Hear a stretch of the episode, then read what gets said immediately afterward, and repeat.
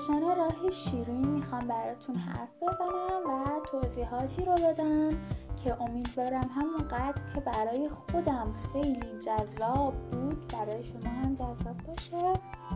خب مطمئنا برای شما پیش اومده که شب هنگام خوابیدن به آسمان خیره بشین و مجذوب عظمت و زیبایی بینهایت اون بشین. اما آیا تا به حال در مورد این آسمون بی نهایت زیبا چیزی خوندین؟ چقدر در مورد شهری که توی اون زندگی می‌کنین می‌دونین؟ مطمئنا شما رستوران مورد علاقه خودتون بهترین راه برای دوری از ترافیک در ساعت شلوغی شهر رو می‌دونید اما بعیده که همه جزئیات شهر و تمام خیابونهای اون رو بشناسین همین مسئله برای کهکشانی که توی اون زندگی می‌کنیم هم صدق می‌کنه. خانه آسمانی ما یک مکان شگفتانگیز و پر از ستاره ابر نواخترها ها انرژی و ماده تاریک است. اما خب خیلی از جنبه های اون حتی برای دانشمندان همچنان مرموز و ناشناخته مونده. خب اول بگم که راه شیری یک نام باستانی و خب این که ما می‌دونیم که تا قبل از به وجود اومدن چراغهای الکتریکی تمام افراد می‌تونستن بدون هیچ گونه مزاحمت نوری به آسمان شب نگاه کنند به نظر مردم باستان کهکشان راه شیرین نواری از ستاره ها بود که عبور از آن غیر ممکن می نمود. و خب مردم باستان نام های مختلفی به ساختار ابر مانند کهکشان ما دادند اما نسخه مدرن آن مربوط به اسطوره یونانی ها به نام هرکول هستش که برای نگهداری نزد خدای یونان باستان به نام هرا برده شده بود تا از اون پرستاری کنه. زمانی که هرا خواب بیدار می‌شد و به دور خود میچرخید شیر او در سر تا سر آسمان پخش می‌شد و به همین دلیل کهکشان ما راه شیری نام گرفت. و خب نکته جالب دیگه ای که وجود داره اینه که راه شیری احتمالا در یک نقطه بزرگ و خالی در جهان قرار داره. مطالعات متعددی نشون میده که راه شیری و همسایگانش در یک جای پرت و دور افتاده از جهان قرار دارن.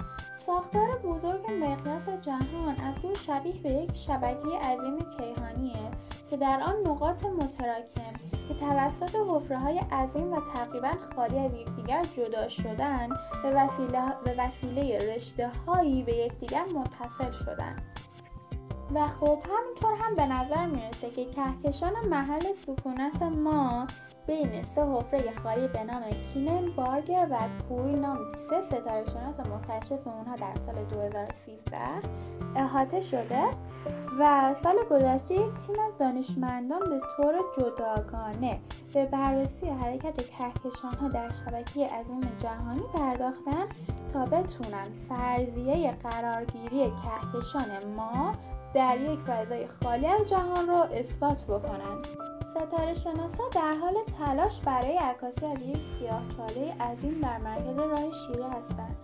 لارکنینگ یک هیولای گرسنه در قلب کهکشان راه شیری با جرم چهار, می... چهار میلیون برابر خورشید است. دانشمندان با بررسی مسیر ستاره های مرکز کهکشان و چرخش شدید اونها به سمت چیزی که قابل رویت نیست از وجود این سیاهچاله آگاه شدند. کهکشان های کوتوله باعث گردش راه شیری به دور خود میشن و گاهی توسط راه شیری بلعیده میشن. به گفته رصدخانه جنوبی زمانی که کاوشگر پرتغالی فردیناند ماژلان در قرن 16 هم از نیمکره جنوبی عبور می‌کرد او و همراهانش از جمله اولین اروپایی هایی بودند که خوشه های دایره از ستارگان را گزارش دادند. خوشه ها در واقع کهکشان های کوچک هستند که کهکشان ما را مانند سیاره‌ای به دور خود میچرخونند و به نام ابرهای کوچک و بزرگ ماژولانی نامگذاری شدند این کهکشان های کوتوله باعث گردش راه شیری به دور خود میشن و گاهی توسط راه شیری بلعیده می‌شوند.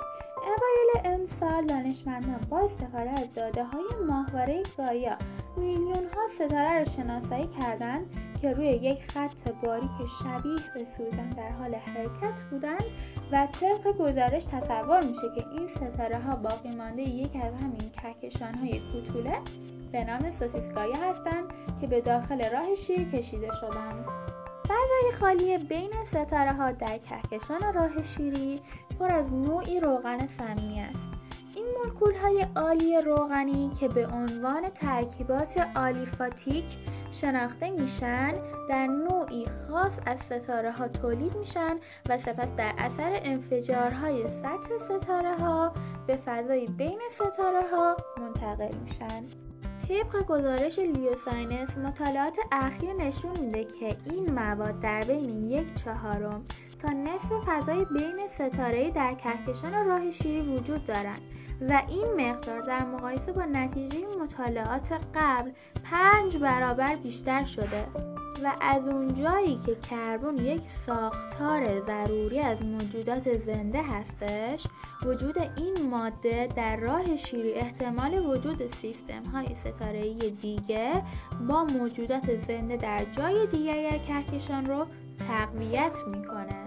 راه شیری تا چهار میلیارد سال دیگه با همسرش برخورد خواهد کرد. متاسفانه کهکشان ما جاودان نخواهد بود. طبق مطالعات ستاره شناسان ما با سرعت 400 هزار کیلومتر بر ساعت به سمت کهکشان آندرومدا در حال حرکت هستیم. بیشتر تحقیقات نشون میده که هنگامی که برخورد صورت می‌گیره کهکشان آندرومدا که جرم بیشتری نسبت به کهکشان ما داره کهکشان ما رو میبلعه. اما پژوهشگران با بررسی دوباره جرم آندرومدا دریافتن که آندرومدا تقریبا 800 میلیارد برابر خورشید جرم داره یعنی جرمی تقریبا برابر جرم راه شیری. بنابراین کهکشانی باقی خواهد ماند که صدمه کمتری ببینه. ستاره ها از کهکشان های اطراف به سمت کهکشان ما کشیده میشن. کهکشان ها گاهی ستاره ها رو با یکدیگر مبادله می کنند. اخیرا پژوهشگران به دنبال ستاره های پرسرعتی می گردن که پس از تاثیر گرفتن از سیاهچاله مرکز کهکشان از راه شیری پرتاب میشن آنچه آنها یافتن بسیار عجیب بود. این ستاره ها به جای آن که به بیرون کهکشان بروند در حال حرکت به سمت ما هستند. توماس مارشتی ستارهشناس دانشگاه لیدن هلند در بیانیه احتمال داده که این ستاره ممکنه ستاره های از کهکشان های دیگه باشه که به سمت راه شیری کشیده شده. در مطالعه ای که نشریه ماهانه سلطنتی نجوم منتشر کرده ستاره شناسان احتمال دادن که منشأ این ستاره های عجیب ممکنه ابر بزرگ ماژلانی یا دیگر کهکشان ها باشند که این تعداد این تعداد کشف شده ممکنه تنها درصد اندکی از این نوع ستاره ها باشه. و اینکه شما می‌دونستین که حباب های مرموزی در راه شیری وجود دارند تصور کنیم که در اتاق نشیمن شما که میلیون ها بار اون رو دیدین یک فیل وجود داره که تا حالا متوجه اون نشدیم زمانی که دانشمندان ساختارهایی عجیب شبیه حباب رو در سال 2010 برای اولین بار مشاهده کردند که 25 هزار سال نوری به سمت بالا و پایین کهکشان کشته شده بودند. به همان اندازه متعجب شدند که آنها به این حباب ها که پرتوی گاما هم منتشر می‌کنن حباب های فرمی میگن. طبق گفته دانشمندان ناسا به نظر میاد که این ساختارها در اثر یک پدیده پر انرژی به وجود اومدن. یعنی در حدود 6 تا 9 میلیون سال قبل زمانی که سیاهچاله مرکز کهکشان در حال بلعیدن توده بزرگ گرد و غبار گازهای اطراف خودش بود در نتیجه اون این حباب های عظیم قول پیکر به وجود اومدن. و نکته جالب دیگه اینجاه که طی دهه های گذشته دانشمندان متوجه سیگنال های عجیبی شدن که از نقاط دور جهان ارسال میشن. این سیگنال ها به عنوان سیگنال های FRB شناخته میشن.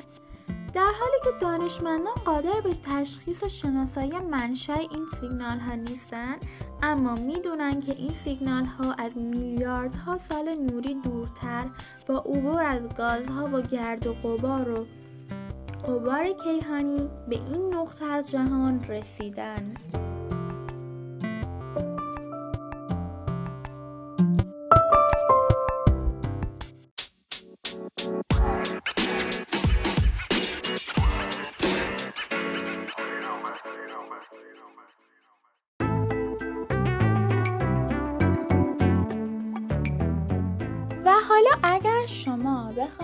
کهکشان راه شیری رو روی سطح زمین تماشا کنین بدون نیاز به تلسکوپ این یه امر کاملا امکان پذیره و به راحتی می‌تونین این کار رو انجام بدین اما وقتی بیشتر مردم صحبت از دیدن کهکشان راه شیری می‌کنن منظورشون مرکز اون هستش که در صورت فلک قوس واقع شده و درخشان ترین بخش کهکشانه. خطوط قبار، صحابی ها و خوشه های ستاره ای همگی تمرکزشان در این نقطه بیشتره. مرکز کهکشان راه شیری فقط در نصف سال قابل رویته و نصف دیگه سال زیر خط افق قرار داره. در زمستان اواسط آذر تا اواسط اسفند ماه اصلا قابل مشاهده نیستش چرا که بسیار به خورشید نزدیکه. در بهار اواسط اسفند تا اواسط خرداد ماه تنها چند ساعت قبل از بالا آمدن خورشید قابل رویته در نیمه های خورداد تا تیر زودتر از نیمه های شب طلوع می‌کنه. به طور کلی در تابستان یعنی نیمه های خورداد تا نیمه های شهریور بهترین زمان مشاهده است. چون که در تمام شب کهکشان توی آسمون قابل دیدنه. با آمدن پاییز حدوداً از نیمه های شهریور تا آذر راه شیری قبل از اینکه در زمستان غروب کنه عصرها قابل رویته البته باید این رو هم مد نظر داشته باشیم که آسمان دو ساعت قبل از طلوع آفتاب و دو ساعت بعد از غروب آن روشن است. بنابراین در این ساعت امکان رویت به خوبی وجود ندارد.